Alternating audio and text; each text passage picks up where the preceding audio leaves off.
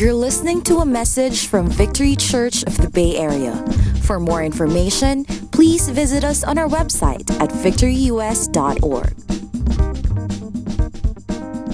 Are you excited for the word? So I'm thrilled. Again, um, I am uh, excited to be part of this series, especially, particularly today on this very first topic, because we're looking at the uh, part four of the Sermon on the Mount, which, according to Pastor Neil, have 27 uh, weeks. And this is part four, and I'm honored to preach the first, basically, of the five four, which is treasures in heaven. And so, uh, part one is the blessings of the kingdom life. Part two is walking in the king's righteousness, the way of righteousness. And part four, that's basically where we are. That's valuing God's kingdom. And under this, valuing God's kingdom, today we're talk, going to talk about treasures in heaven. Next week is seeking God's kingdom, judging others, ask, seek, and knock, basically for the next succeeding weeks. So it's pretty exciting. Can we all stand uh, stand up as we read the, the text here together? If you will read along with me. Ready? You can read along with me in the PowerPoint. Ready, go. Do not store up for yourselves treasures on earth where moth and rust destroy and where thieves break in and steal. But store up for yourselves treasures in heaven where moth and rust do not destroy and where thieves do not break in and steal. For where your treasure is, there your heart will be also. The eye is the lamp of the body. If your eyes are good, your whole body will be full of light. But if your eyes are bad, your whole body is full will be full of darkness. If then the light within you is darkness, how great is that darkness? No one can serve two masters. Either he will hate the one and love the other, or he'll be devoted to the one and despise the other. You cannot serve both God and money. Father, I pray that you would anoint your word, Father. Lord, give us ears to hear what your spirit will say. And Lord, help us, Lord, not only to hear, but let allow your word to impact our lives, strengthen our conviction, and live by the values of your kingdom. In Jesus' name we pray, and everyone say, Amen. Our goal is for you to have a, in sharing this valuing the kingdom in the Kingdom Life series, is for you to be able to have a biblical understanding of what it means to prioritize, to seek, and basically to value God's kingdom over the, the values of this world and everything that it offers us. And for our specific topic, which is treasure, treasures in heaven, I pray that by the end of this message, that God's kingdom will be valued, will be valued by all of us more than all earthly and worldly desires that we have. So we are going to zero in primarily on this question what does it actually mean to store up for yourselves treasure in heaven? Now, before we surrender our lives to the Lordship of Jesus Christ, before we've gotten saved, we've all pretty much run our lives the way we wanted it. It reminds me of the book of Judges where people did as they saw fit. Now, some of you have a pretty good grasp of what you really want to do before you even come to know the Lord. It's just providence. Some of you have a good grip of what you want to achieve in life, but not many people do. Some are clueless. They just cruise through life in a survival mode, hoping to stumble on your, their destiny. And some live lives that are quite grim and quite hopeless. That's where most people are. This is why I love about the kingdom of God because there are two blessings that comes as a result of our relationship. One is knowing Jesus experiencing salvation, it changes our whole lives. For the first time ever, things become meaningful. The Bible that used to just be a dead, dead to us now come alive because we are not receptive to spiritual matters. We have no appreciation. We mock things that are spiritual. We used to persecute people that read their Bible or worships God or something like that. Not, not, not all of us do. But we're dead to spiritual things. So that is one blessing, knowing God, experiencing salvation in eternal life. But number two, one of the most exciting things about Christianity is knowing your purpose, understanding what you were born to do. In the following scriptures you will see here, these are familiar scriptures. In Jeremiah chapter 1, for example, verse 5 says, Before I formed you in the womb, I knew you. You know what that tells you? You are never an accident. You never allow yourself to be devalued on the basis of how much money you have or who are your connections or your looks or, or education. None of this matters. You are valuable because you are created in the image of God, period. you are not valuable because you're highly educated or you are educated in the best schools. None of those things matter. in fact, the Bible says in Gospels, what man ha- sometimes highly value is detestable in God's eyes. Simply because the value systems of the world and the kingdom of God are entirely different. In Jeremiah 29 11, God said, I know the plans I have for you. Plans to prosper you, not to harm you, plans to give you hope in the future. So this is God. God had your best interest at heart. And in Psalm 139, I love the way it's said in the Message Bible, like an open book. You watch me grow from conception to birth. All the stages of my life were spread out before you. The days of my life, all prepared before I'd even live one day. Isn't that amazing? God knew you before you were even born. All the days ordained for you were written in God's book before any one of them even came to be.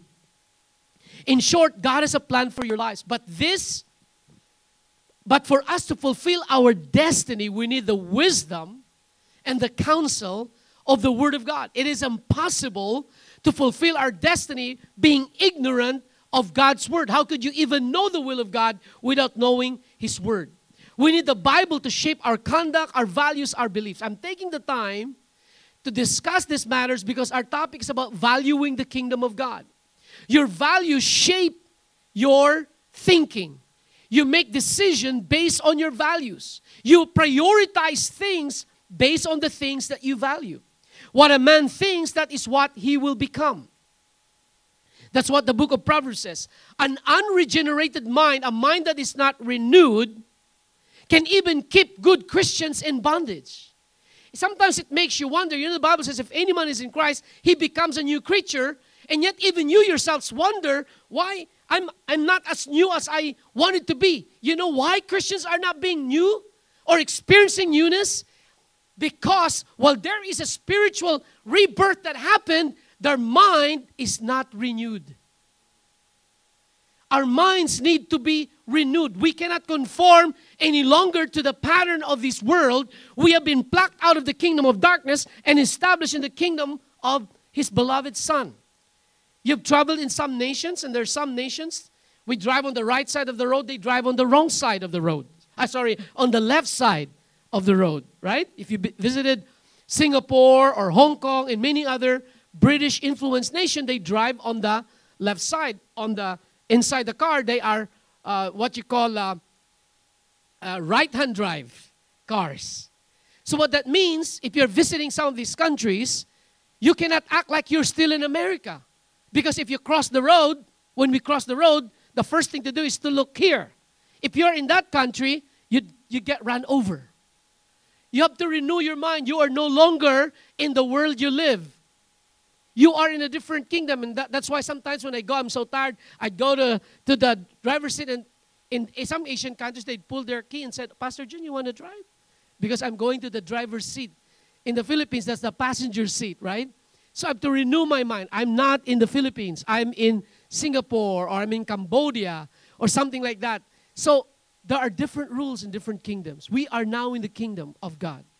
The rules are different. You want to be a leader, you serve. You want to receive, you give. You want to be wise, you must be willing to be a fool for Christ. The values of God's kingdom is very different from the values of the world. The Bible says, love your enemies. The world says, eye for an eye, tooth you know, tooth for tooth. Jesus said, forgive them. How many times? 77 times. Many times. Countless times. These are the values that's reflected when you become a believer in Christ. So that's why in the next verse you see in Romans 8, those who live, because there are consequences to the the values we live by. And again, it says here, those who live according to the sinful nature have their mind set on what that nature desires. But those who live in accordance with the Spirit have their mind set on what the, sp- the Spirit desires. The mind of sinful man is death, but the mind controlled by the Spirit is life. So these are consequences of the values we imbibe. You cannot cruise through life not being thoughtful, not being, uh, not being uh, uh, conscientious. You cannot just do that. In fact, when the Bible describes a foolish and a wise builder, the word foolish actually means thoughtless. Do not think. They do not process things, they just kind of cruise through life. And it puts us in a very bad situation. This was the verse I quoted earlier. We are not supposed to be conformed to the pattern of this world, but be transformed by having our minds renewed. Then we will be able to know what God's will, what His pleasing and perfect will is. I love how Message Bible renders it. Don't become so well adjusted to your culture that you fit into it without even thinking. Without even thinking. Just because a husband does not fool around with other relationship doesn't automatically translate that you're a good husband. Thinking means I have to cultivate, I have to engage, I have to lay down my life. It cannot be that because I'm present that I'm okay. You understand what I mean? Just because you are not an absentee father that you're always at home doesn't automatically translate that you are engaging your kids. Thinking means you are planning. How can I enhance? How can I make my family better? Just because you're in your workplace and you show up every week doesn't mean everything's okay. What are your plans? What do you feel like God wanted you to do in your workplaces? We have to excel, not just for the sake of promotion, but so we could be powerful witnesses for the Lord. In 1 Peter it says, Dear friends, I urge you as aliens and strangers in the world to abstain from sinful desire which war against your soul. Which means the values of this world and the values of the kingdom are always in conflict. This world, uh, message Bible says, friends, this world is not your home. So don't make yourselves cozy in it. Don't indulge your ego at the expense of your soul. Now, you could see the contrast. And man, it doesn't take rocket science. You don't have to be a very smart person to look at this to make the right choice. The choice is glaringly obvious. Which would you rather choose, life or death?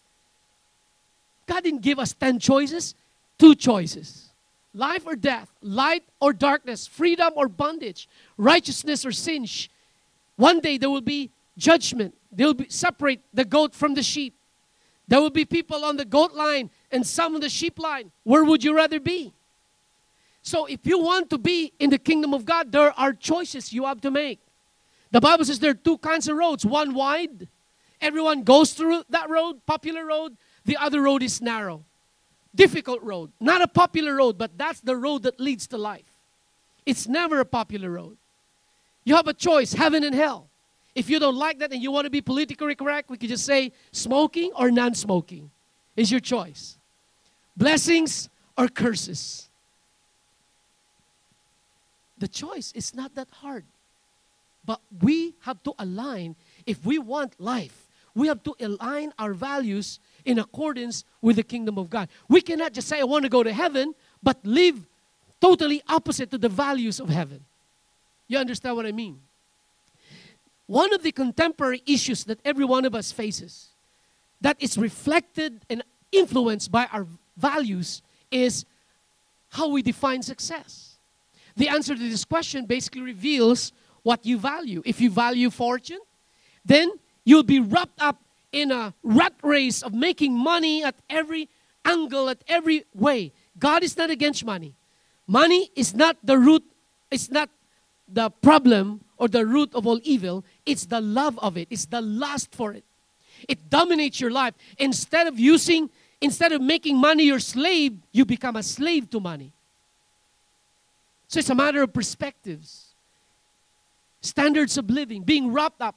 Where do I need to have my, you know, what kind of house or, or car or everything is all wrapped up. And next week's topic will address that issue. about priorities of the kingdom, seeking first the kingdom, fame, man's praise. When you are when your value system is about fame, then you are very concerned about your image, who knows you, who you know. You're very concerned about people's praise of you. You live for that. You live for the applause of people instead for the applause of God. Power. If you are if your value is power, then you will always strive to climb to the top. It, you does, it doesn't matter who you're going to run into, who you're going to step on. The important thing is you're on the top. It's people that you can uh, command or control. So to know your personal value, simple question is where do you put your time, energy, and your money? That will tell you, even though you say, I love Jesus. That's why it's very important that, you know, next, I will not, I will not get ahead of myself, but next week's topic is going to be very, very important for that matter. So, three ways to store up treasure in heaven. And I know my time is quite rather limited, but are three diagnostics based on the text we read. One, where is your heart? Secondly, how is your vision? Talks about eyes. Two kinds of eyes bad eyes, good eyes. And who do you serve? It serve you cannot serve two masters. So it really boils down to these three things. So let's walk through them very quickly. Where is your heart? In Matthew 6 19 again, do not store up for yourselves treasures on earth where, where moth and rust destroys where thieves break in and steal, but store up for yourselves treasures in heaven, where moth and rust do not steal, and where thieves do not break in and steal. For where your treasure is, there your heart will be also. So, whatever occupies our thoughts, our desires, and our time, that becomes our treasure. If our heart is set on the things of this earth, then we will be occupied by laying treasures here on earth. Proverbs 4:23 says, above all else guard your hearts. So we have to be careful what is sown in our hearts because where your treasure is, there your heart will be also. Colossians 3, the same thing says, since then you've been raised with Christ, set your heart, your affection, your priorities on the things of God, where Christ is seated at the right hand of God. Now, take a look at this verse again, a contrast between Matthew 6 and 1 Peter 1 4, which I'll. If you put your treasures on earth, this is basically what happened. Moths eat, rust corrode, thieves break in and steal. But if you invest treasures in heaven, First Peter 1 4 talks about our inheritance in heaven that will never perish, never spoil, and never fade. Then the Bible also says in 1 John 2 16 and 17, the man, the world and its desires will pass away, which means it's temporary, but the man who does the will of God will live forever, which means it is eternal. So we could see that acts of obedience to God laid up in heaven are not susceptible to decay, destruction, or theft. Nothing can affect or change them, they are eternal. What you do here, that's why the Bible says, nothing you do for the Lord will ever be in vain. As you give your offerings, that's have eternal significance. But your motive should be right. Worshiping God are eternal things. Helping somebody, leading someone to Christ, praying for somebody, going out of your way to bless somebody.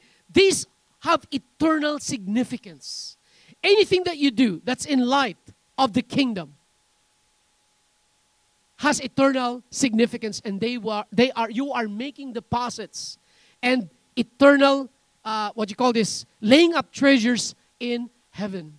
You can have you ever heard the expression you can take it with you when you die none of the things that you do you can never take them.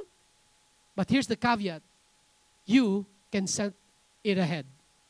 There are other great men let me just quote them john wesley I value all things only by the price I shall gain in eternity. David Livingstone said, I place no value on anything I possess except in relation to the kingdom of God. Jim Elliot, he is not he is no fool who gives what he cannot keep to gain what he cannot lose. In other words, he's not just giving away for no reason. What he gives away becomes gain for himself in the kingdom of heaven. Here's a story, a sad story. How do you pronounce this? Hughes? Okay. Howard Hughes, once the richest man in, in America, worth $2.5 billion at his death. He was the richest man in the United States. He owned a private fleet of jets, hotels, and casinos. When asked to claim his body, his nearest relative, a distant cousin, ex- ex- exclaimed, Is this Mr. Hughes? He had spent the last 15 years of his life a drug addict, too weak in the end to even administer shots to himself. His 6'4 frame had shrunk to 6'1, and he weighed only 90 pounds. Not a single acquaintance or relative mourned his death. The only honor he received was a moment of silence in his Las Vegas casinos. Time magazine put it this way Howard Hughes' death was commemorated in Las Vegas by a minute of silence. Casinos fell silent, housewives stood uncomfortable, clutching their paper cups full of coins. At the slot machines, the blackjack games paused, and at the, and the crop, at the crop tables, a stickman cradled the dice in the crook of their wooden wands. Then a pit boss looked at his watch, leaned forward, and whispered, Okay, roll the dice. He'd had his minute. How would you like to be the richest man, most influential person on the planet, only to die this way? Now, I'm not going to judge this person. We don't know the last minute he called on the name of the Lord. We don't know. But the point is, this is what happened when you store up things and you are not rich towards God. You store up things for yourselves here on earth. And it's sad story. Here's an important element to remember when we think of success to view things in light of eternity. Success is not about accumulating wealth, fame, and power, it's being in the center of God's will for your life. Amen? If you do the will of God, you are a success. In 1 Timothy 6 to 17, Paul's advice to Timothy command those who are rich in this present age not to be haughty nor to trust in uncertain riches, but in the living God who gives us richly all things to enjoy. Let them do good, that they may be rich in good works, ready to give, willing to share, storing up for themselves a good foundation for the time to come that they may lay hold on to eternal life. How is your vision? Now, very quickly, I know my time's up here, but uh, this is just quick. It talks about the eye. What it really means is where do you focus your vision? Your eyes are windows into your body. If you uh, open your eyes wide in wonder and belief, your body fills up with light. But if you close them, they will be filled with darkness. When riches are the focus of our lives, our vision becomes distorted. We become spiritually nearsighted. Now, for time's sake.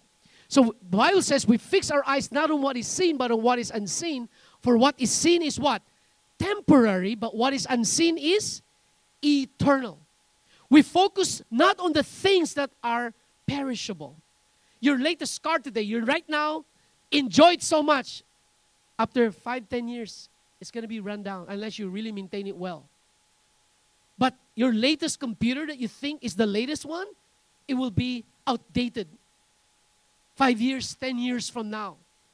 There's far more here than meets the eye. The things that we see now are here today, gone tomorrow. That's what the message Bible says.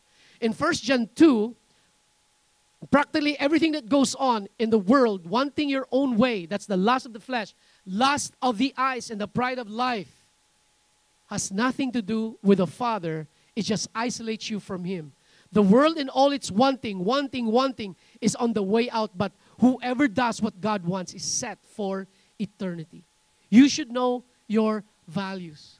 I'll just, uh, where is your focus? Let's, let me skip that. James Boice said this when he was asked, How is your vision? Do you see spiritual things clearly?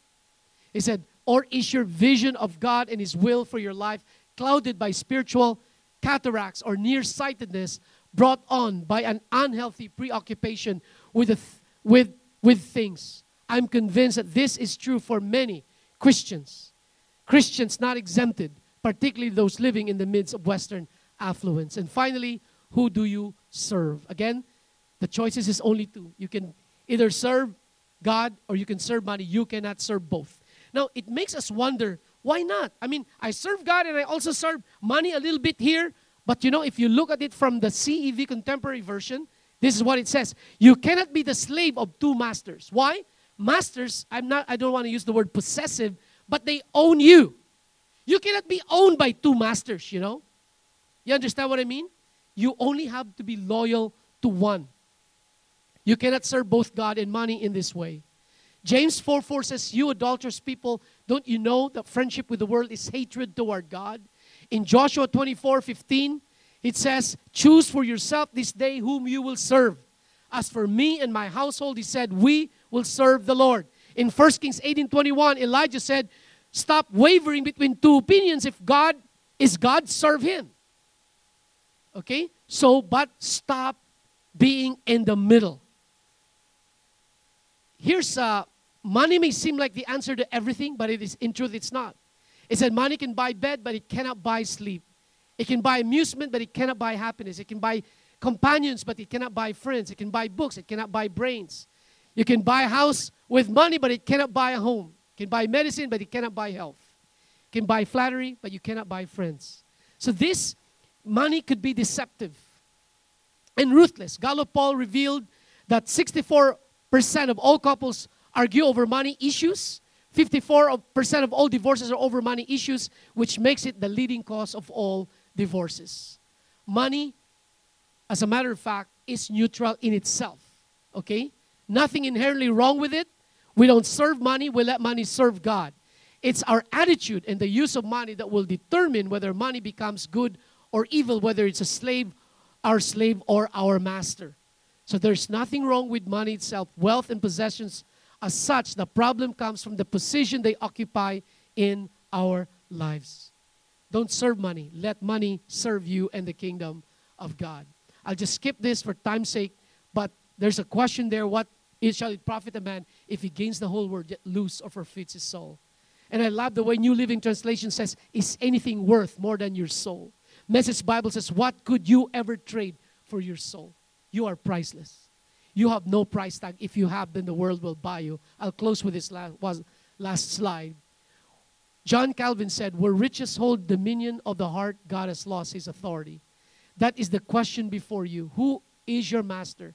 Who do you serve? You will be you will be a slave to one or the other.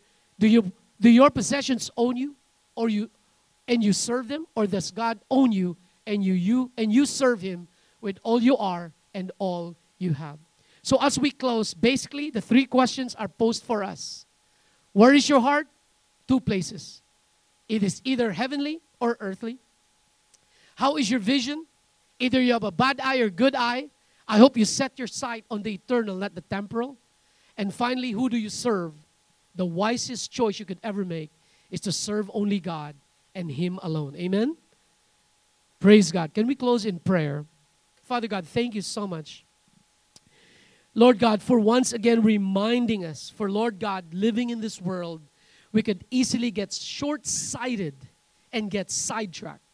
You warned us, the word you use is drifting away. Lord, we do not just overnight stumble, but inch by inch we drift away because we lose our kingdom values. It is my prayer, Father God, that as you bring reminder or conviction, regardless of where we are, that you would pull us back in case we have drifted away. Lord God, help us. Help us to guard our hearts, to go back to the first commandment of God, to love you with all our hearts, all our mind, all our soul, all our strength. There is no room for the world in our hearts. Father God, while we live in this world, Lord God, it, it, that doesn't mean we need we don't need to enjoy our home, our car, or have a vacation, or enjoy the blessings you've given us. Lord God, you know that we you know that we need these things, but help us to not serve these things. Help us to not make this a priority in our lives. Lord, help us to use these resources and seeming blessings to serve you and to advance your kingdom. As your head are bowed and your eye closed. Again, I just want to quickly pray for you. If the Lord's convicted your heart in, in any of this area, again, just respond in humility. God always give grace to those who humble themselves. Before something creeps into your heart, it's time to really re- repent and get rid of these things. Because it's very subtle, it's very deceptive. The, the, the riches is very deceptive if we're not careful we end up serving money instead of God. Let's take a moment of silence for a while, Lord God. Father, we our hearts is laid before you, Lord. And if any one of us have veered, Father God, or have gone cold or have missed the way, have missed the mark, Lord, we humbly come before you and repent. And Lord God, thank you for your mercy and grace to always forgive and cleanse us from all unrighteousness. Lord, break every hold of this world upon my brothers and sisters. I release them, Father God. Lord God, they are free to serve the living God. Help, help them to use their freedom, Lord, not to indulge in licentiousness, but to worship you. And Lord God, to seek first your kingdom, to put priority, to put you first in their lives, no one else. Father God, we just I just speak your blessing upon them. I speak blessing on every family, every person that's here today, Lord God. I just pray that your presence, your grace will continue to abound in their lives and as they continue to sow into your kingdom, as they continue to to lay treasures, Father God. Lord, I pray you impact the lives of so many people along their way. Lord God, that they too will come to the saving knowledge of Jesus Christ. We give you praise. In Jesus' mighty name we pray. And everyone say a big, big amen. Come on, give the Lord a big hand.